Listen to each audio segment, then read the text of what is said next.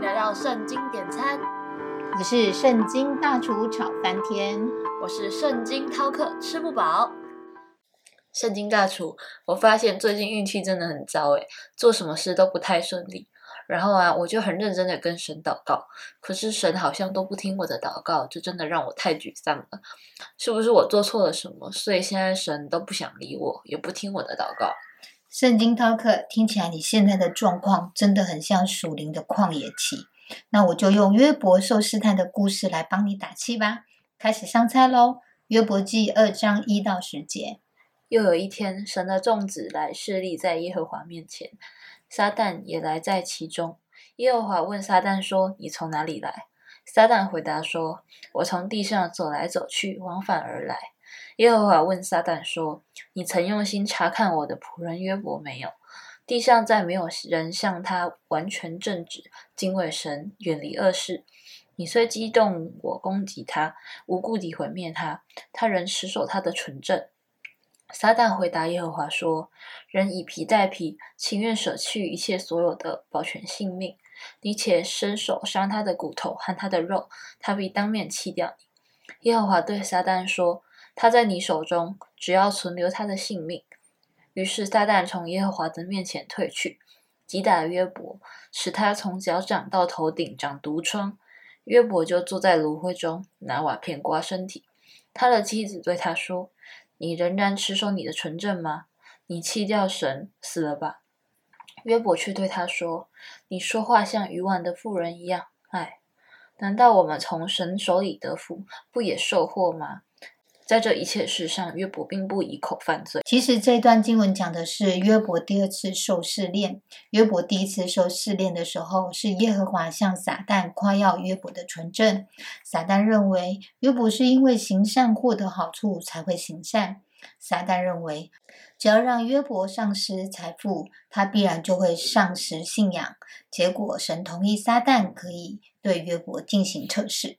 大鼠，这个我知道。神是认定约伯的本质是正直、敬畏神的。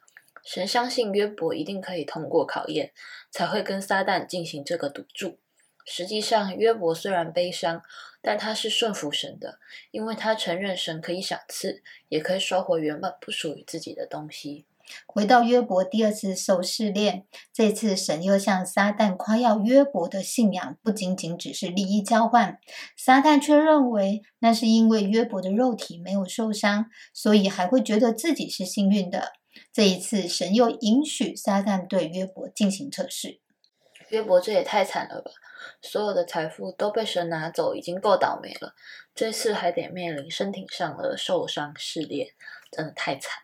其实这是一个一体两面的事情。首先，我们先来看看撒旦的想法。他认为约伯应该是不在乎身外之物，所以只要身体没有受伤，就能够不离弃信仰。接下来看看约伯的做法。当约伯全身长毒疮时，即便是他的妻子要他咒诅神，他却反而责备妻子是愚昧的。他认为人即使是由神遭祸，也不是神的不对。大厨，这样看来，我对神的信心与顺服真的是太微不足道了。我只是受到了一点点的挫折，就怨天尤人。原来，无论在我们身上发生了什么事，若非是神的同意，那撒旦也是没有权柄可以去做的。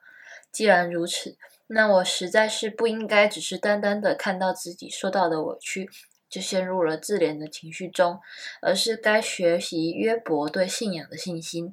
去凡事的相信都是神的掌权，并且让自己在面对患难时，只是谨守着自己的信仰价值，而不落入论断的光景。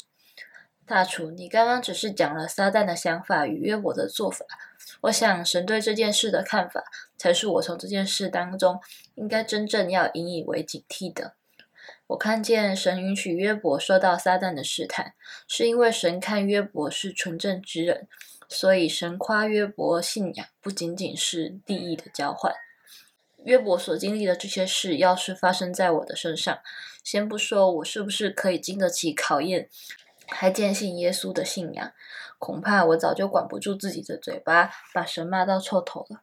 现在我才真正的明白，约伯可以战胜试探，是因为他明白一切都是神的作为，在他的眼中，撒旦根本就不存在。